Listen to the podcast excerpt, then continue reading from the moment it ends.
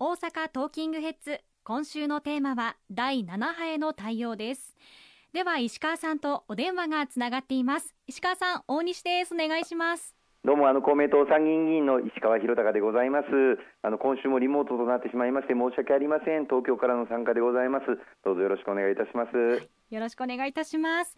えさて新型コロナウイルスのオミクロン株え BA.5 猛威を振るっていまして新規感染者数各地で過去最多更新してきていますよね。そうですね。はいこちら大阪も含め厳しい状況だと思っていいんでしょうか？えあのまあ、7月以降、全国各地で新規感染者数が増加に転じて、まあ、各地域、過去最多の感染が広がっております、まあ、全国的にも20万人を超える日が続いたり、大阪でも連日2万人を超える方が新規感染されていらっしゃいます。あの感染されたすべての方々、ご家族の皆様に心からお見舞いを申し上げたいと思いますし、早期の回復を祈りたいというふうに思っております。あの大阪におきましてもこうした感染拡大の状況を受けまして7月の27日に専門家会合が開催されてこの会議において大阪モデルあの青、黄、赤で示してきましたけれどもこれを久しぶりにまた非常事態の赤信号に移行した状況でございます。はい、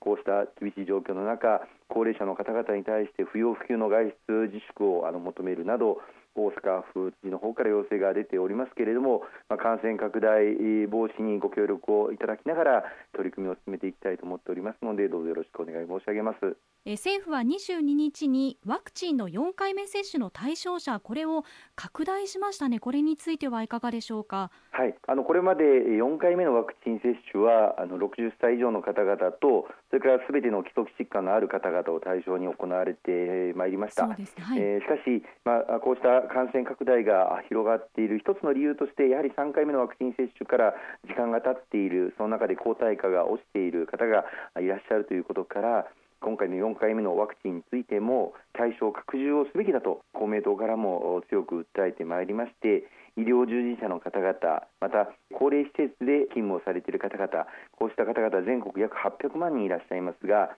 こうした方々にも4回目のワクチン接種を7月の22日から打つことが可能というふうになった次第でございます。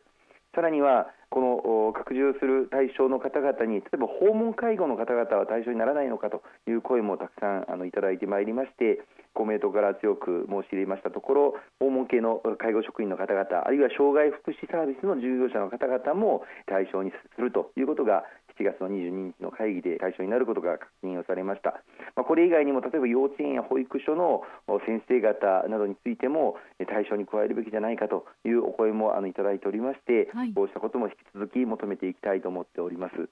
はい、あの接種券なんですけれども接種券は対象者だけに配られるんですか？それともいろんな方に配られているんでしょうか？あの基本的に高齢者の方々にはあの接種券は配られておりますがそれ以外の方々はあのご自身で申告をしていただくと特にあの基礎疾患のある方についてはすべて自治体が把握しているわけではございませんので申告をしていただいて接種券を取り寄せることが必要になります。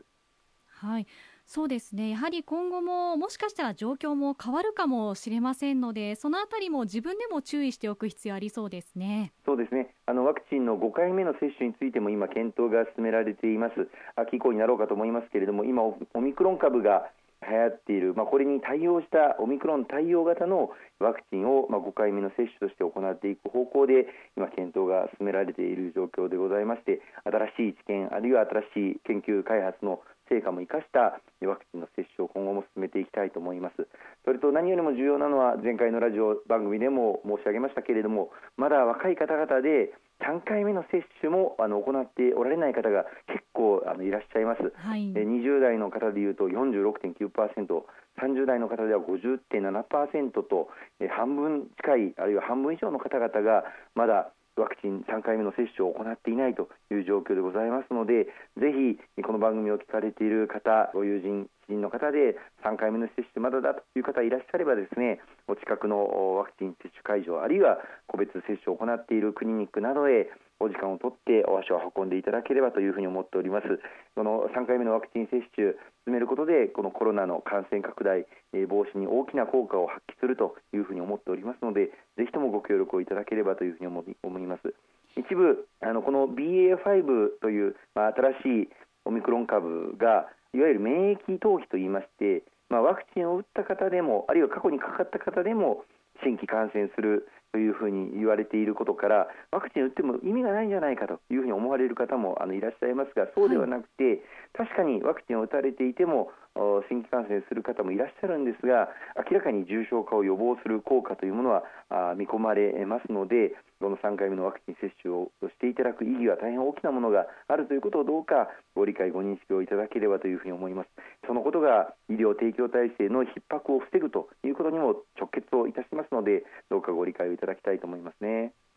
そうですね。あの私も打った時にちょっと副反応として結構熱が出たりとかちょっとベッドから起き上がるのがなかなか難しかった記憶もあるんですけれども、はい、やっぱり若い方は特に副反応が出やすいという情報もありますし、まあ、そういった副反応の情報副反応に関する情報があるからこそちょっと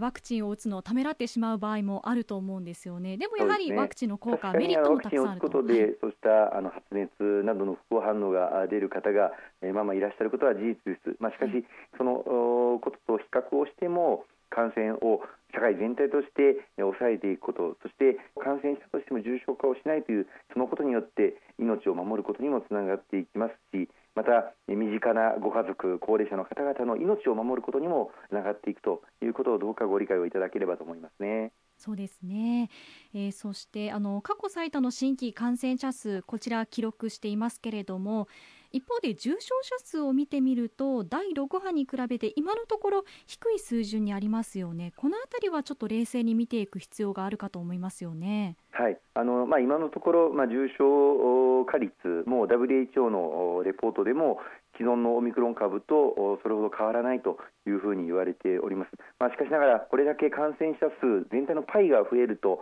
やはり重症化する方の数も増えていきますので医療提供体制が逼迫していくことが懸念されます。すでに大阪におきましても病床の使用率が2割を超えてきている。また最も逼迫しているのが今沖縄と言われておりますが沖縄では病床使用率が5割近くになっている半分のベッドがもう埋まっているという状況にもなっておりますのでここはよくよく注意をしていかなければいけないというふうに思います。さらには検査体制の強化、特にあのご自身で検査をできるための簡易な検査、抗原検査キットを入手しやすい環境づくりというのも大事になってきますね。そうですね。そちらの検査体制も含めてまた後半でも引き続きお伝えしていきたいと思います。